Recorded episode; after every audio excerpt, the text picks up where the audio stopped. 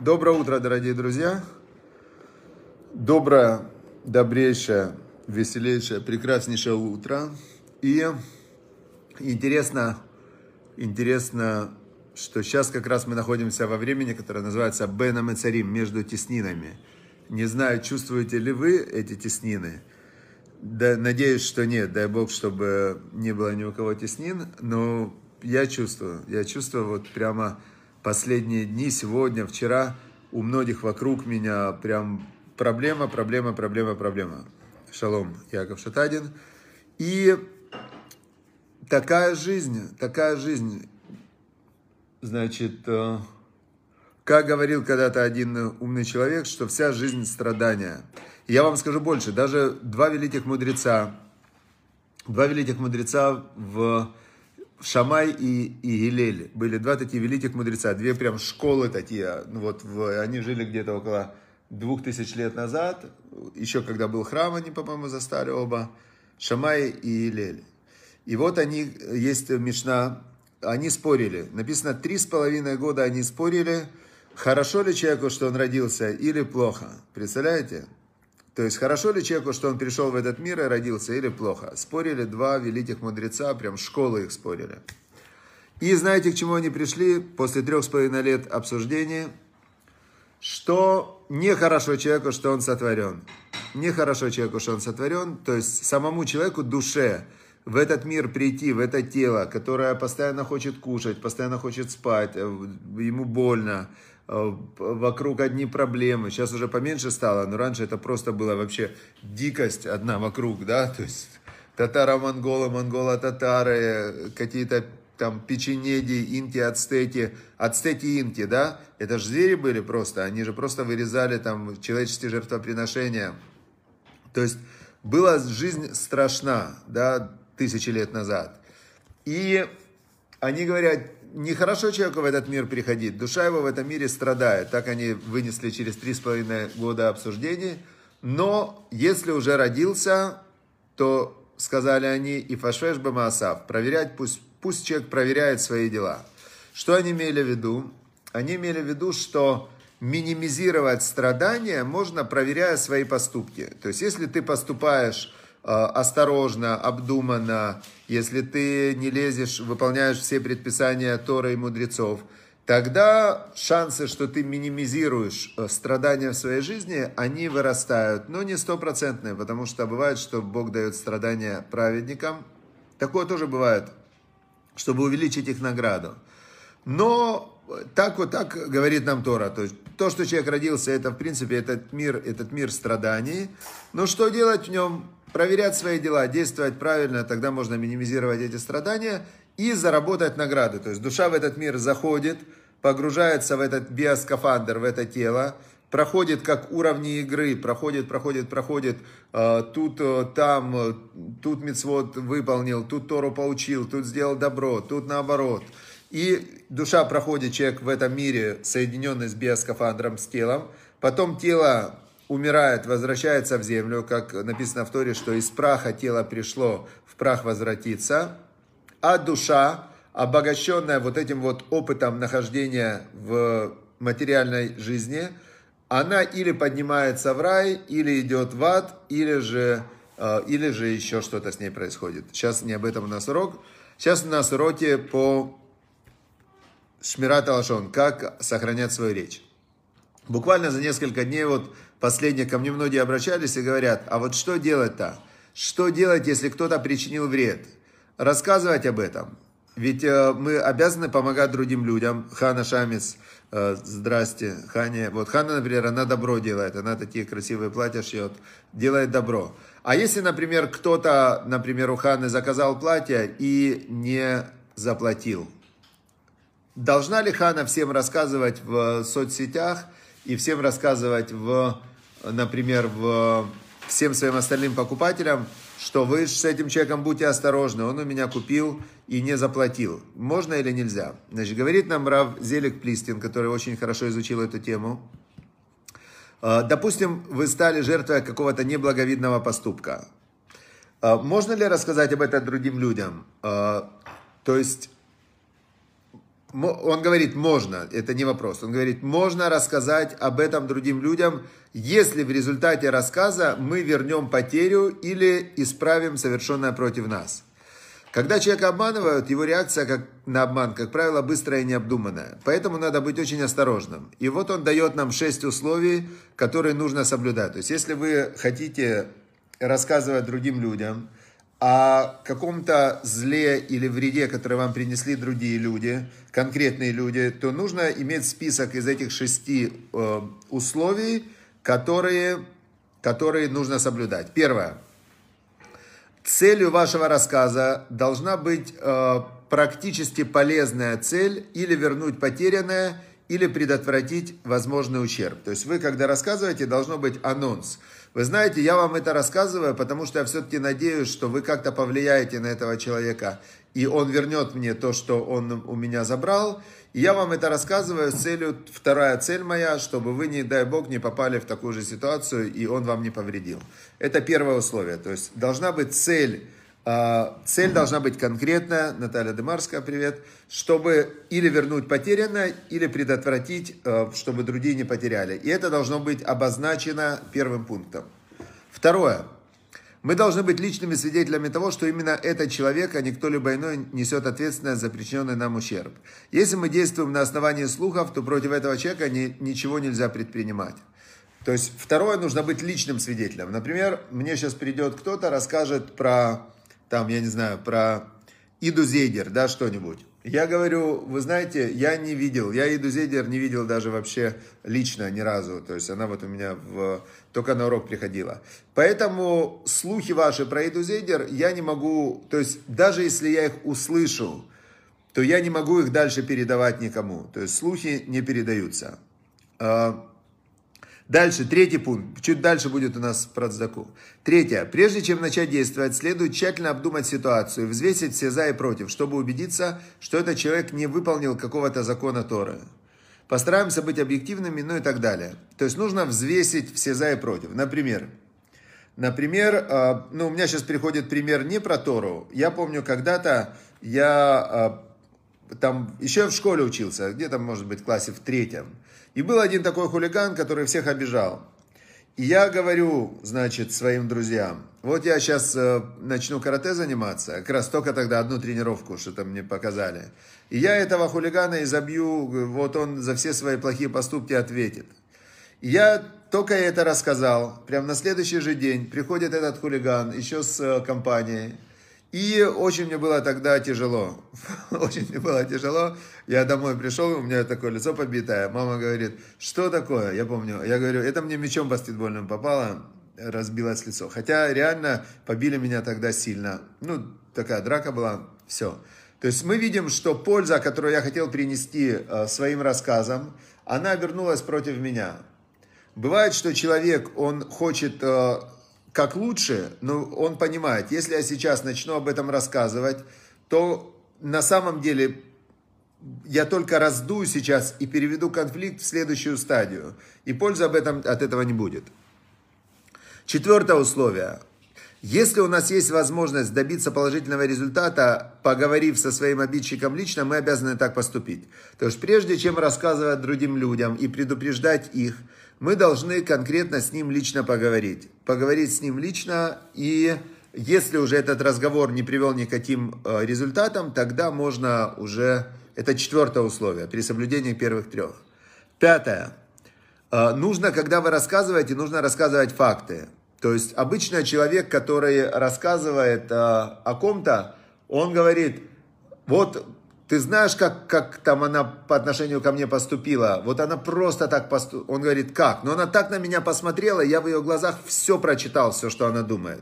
То есть это не является фактом. Посмотрел, в глазах прочитал. Это тон, если бы ты знаешь тон. Это значит, что он меня игнорирует. Это значит, что он так может поступить с кем угодно. Все вот эти вот «это значит» и интерпретации, когда вы рассказываете, их нельзя рассказывать. Рассказывать нужно фактаж, факты. Теперь, если вы видите, что фактов у вас нет, то лучше не рассказывать. Значит, шестое. Если у нас есть малейшая возможность достичь положительного результата, не говоря дурного о своем обидчике, мы обязаны это сделать. Значит, понятно. То есть, еще раз, смотрите, вот как я понимаю, в чем смысл законов злоязычия? Зло само по себе, оно не существует. То есть, зло это как отсутствие добра. Да? То есть, зло это отсутствие добра. Теперь, когда человек сделал что-то, что мне неприятно, он сделал какой-то поступок, причем, может быть, в девяноста процентах случаев, я думаю, что, ну, точно больше половины, человек, который делает другому человеку зло, он сам для себя думает, что он делает добро. Можете себе представить? То есть даже люди, которые преступники, в, такие есть там, воры в законе они себя называют, да, воры в законе. То есть у них есть закон, и они по своим воровским понятиям, они делают добро. Теперь возьмем мы человека, который, не дай бог, там, я не знаю, сделал аварию, сбил кого-то на машине. Спроси его. Он скажет, да я в жизни не хотел, да я самый добрый человек на свете, да я самый осторожный человек на свете. Просто, э, ну, он, зачем он выскочил на дорогу-то? Зачем? Э, потом меня, мне сосед не давал спать, и я не выспался, может быть. У меня реакция плохая была. То есть даже человек, который сделал зло, за которое его посадили в тюрьму, если его спросить, ты зло делал? Он скажет, нет, я добро, я только хотел как лучше. Ну, так получилось, ну, бывает, да? Теперь... Что здесь имеется в виду? Что когда, когда вы получили какую-то негативную эмоцию, да, у вас есть два варианта. Первый вариант – это взять эту эмоцию негативную и из нее сделать не просто продолжить это, да, а еще ее усилить, и тогда вы уже становитесь производителем вот этого зла. То есть лошон ара, оно как работает? Что тот, кто его произносит, злоязычие, он в этот момент и является создателем и производителем зла. Потому что без его рассказа, без его интерпретации, без его мысли об этом, то то, что произошло когда-то где-то, его уже не существует. То есть иногда люди носят по десять, по пятнадцать лет в себе тот, знаете, как яд, который когда-то кто-то ему сделал что-то плохо, или в семейных отношениях, например, люди, да, вспоминают друг другу при каждой ссоре то, что было десять лет назад. То есть я сейчас взял этот э, яд, да, я этот яд храню. И каждый раз, когда мне, например, хочется сделать тебе больно, то я этот яд достаю и разбрызгиваю. Но он же на двоих идет. То есть он идет на двоих, он портит отношения и так далее. Поэтому очень важно, очень важно...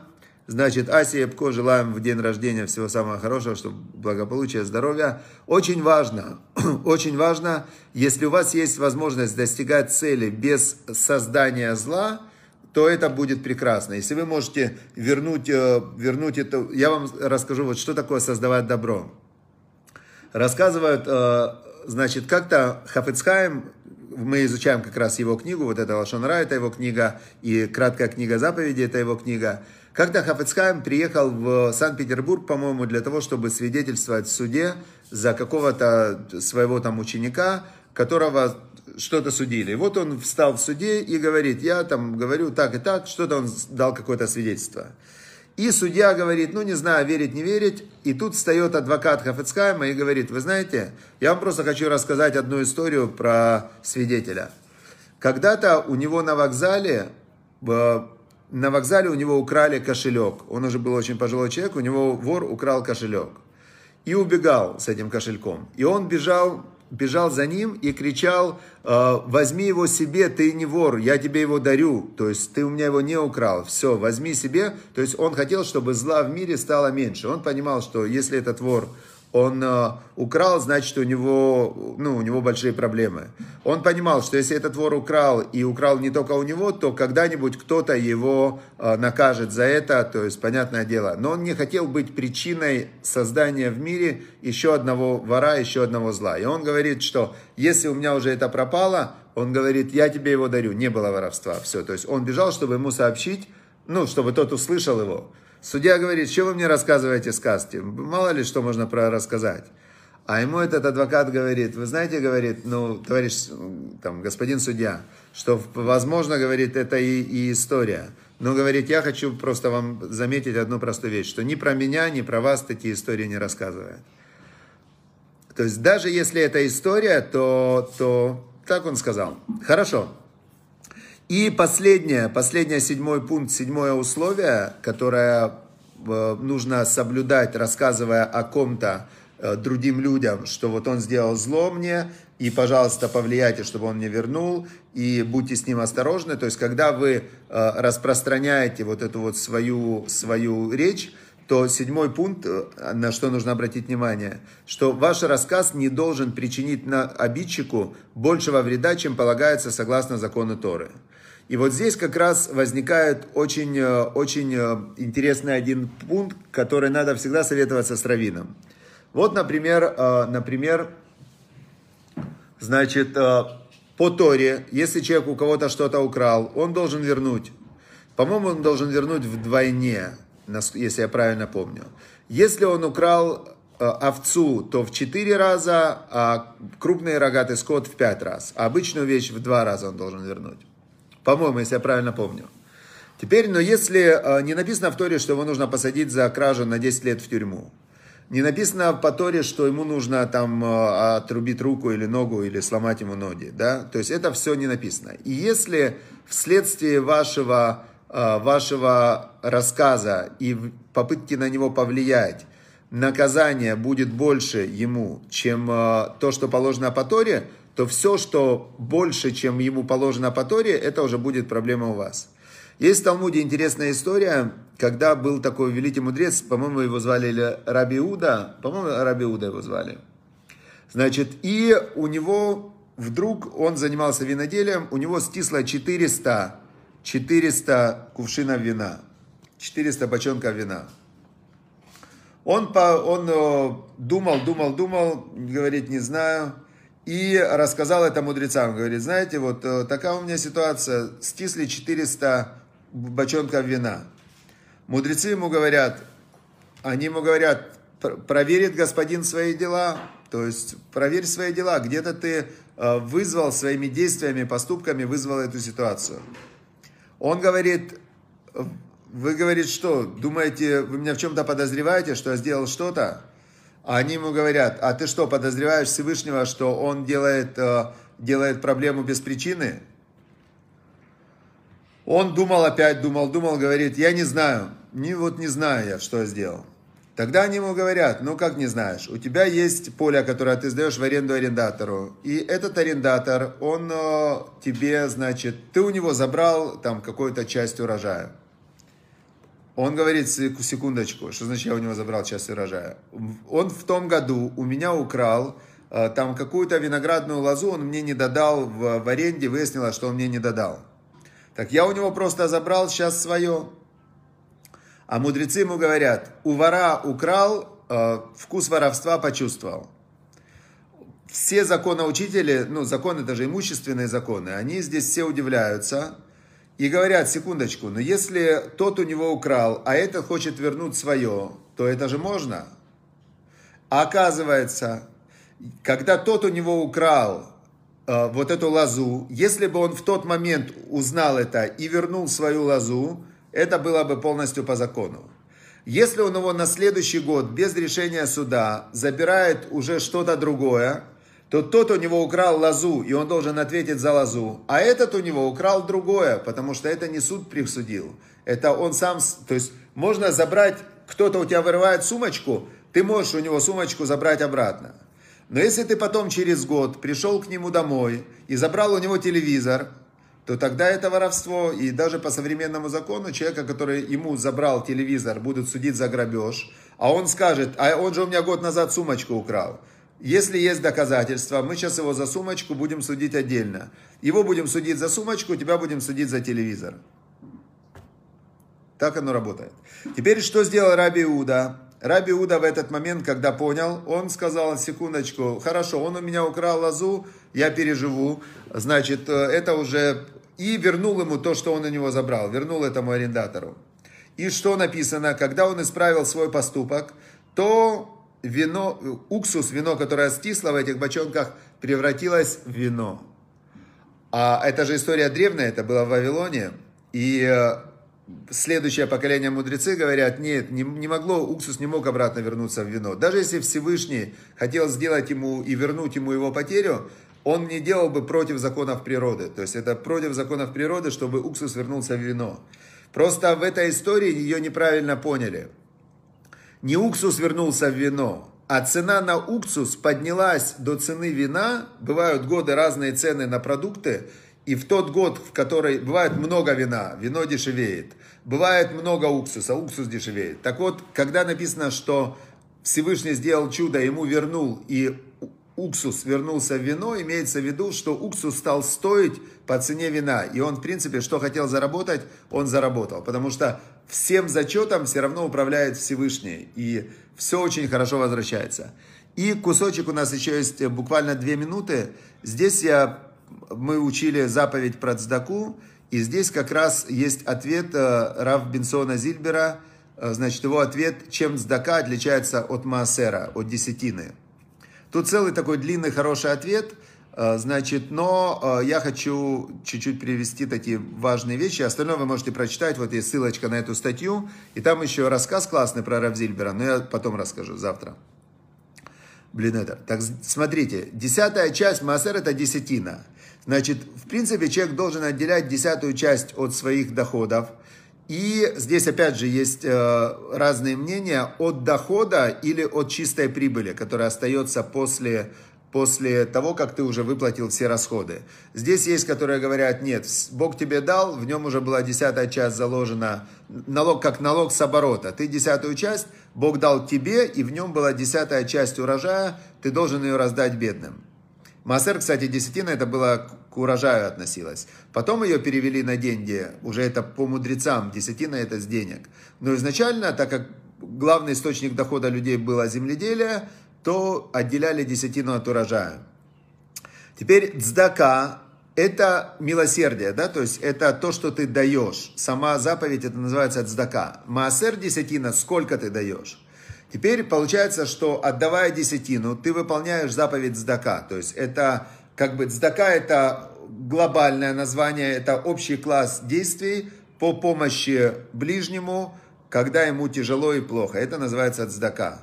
Теперь в цдаке есть закон о Маасере, о десятине. Когда Бог тебе дает урожай, десятую часть ты выделяешь на цдаку. Теперь есть люди, которые выделяли до двадцати процентов. Вообще по Торе можно выделять до двадцати процентов. Но Хафицкаем как раз приводит, Рав Зильбер приводит, Рав Минсон, мнение Хафицкаема. Он говорит, что даже если ты даешь пятую часть, все равно называй это маасером, десятиной. А все, что сверху, ты даешь как бы уже, ну это, это ты даешь больше. Просто ты даешь больше, чем десятина. Теперь, значит, дальше, что он говорит, еще тут интересная вещь. Что даже те, кто... Есть люди, которым не хватает на жизнь. Вот я был в такой ситуации, мне не хватало на жизнь э, в семьи. Да? Я учился в коле или в ешиве. А обычно те деньги, которые получают те, кто учат Тору целый день, им не хватает на жизнь. Поэтому, если вы хотите кому-то помогать, я очень рекомендую помогать тем, кто изучает Тору. Они как бы, они за вас целый день посвящают служение Всевышнему, а вы выделяете какую-то часть из своих доходов, которые Бог вам дает, и их поддерживаете. И тогда их Тора, она распространяется и на вас тоже. Теперь, значит, те, кто не могут, им не хватает на жизнь, они не отделяют десятую часть, но цдаку они должны давать. То есть они должны все равно давать какие-то деньги, помогать кому-то. Это обязательно цдака, небольшие деньги, небольшие суммы. То есть здесь важно само... Само действие, само понимание, что ты помогаешь, помогаешь.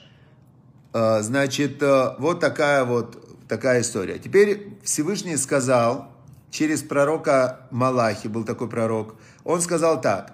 «Принесите все десятины в дом хранилища, чтобы в доме моем была пища, и в этом испытайте меня, говорит Господь воинств. Не открою ли я для вас отверстий небесных и не изолью ли на вас благословение до избытка?» Значит, это есть такая интересная вещь, что Бог сказал, вот десятиной меня проверить можно, да? Можете проверить. То есть тот, кто дает десятину, тому откроется благоденствие и откроются ворота неба. И это очень понятная тоже вещь, потому что тот, кто много другим людям помогает, то он получает через это благословение всех этих людей, и Всевышний начинает давать через него этим людям. То есть получается, что человек, который распределяет десятину среди нуждающихся людей, то и делает это регулярно, постоянно, то он становится То есть для этих людей, которые каждый день молятся и просят Всевышнего: «Господи, дай мне деньги, дай мне кушать, дай мне то, дай мне это». И тут, получается, им приходят деньги, они приходят от Всевышнего. Получается, что тот, кто это выделяет, он становится как рукой Всевышнего. То есть и не оскудеет рука дающего. Есть такое выражение, народная мудрость. Все, дорогие друзья, всем удачи, успехов. Всем желаю делать много добра ближним. И чем больше вы делаете добра, тем больше, чтобы было добра на вас. Все, удачи, успехов. Всем хорошего, прекрасного дня.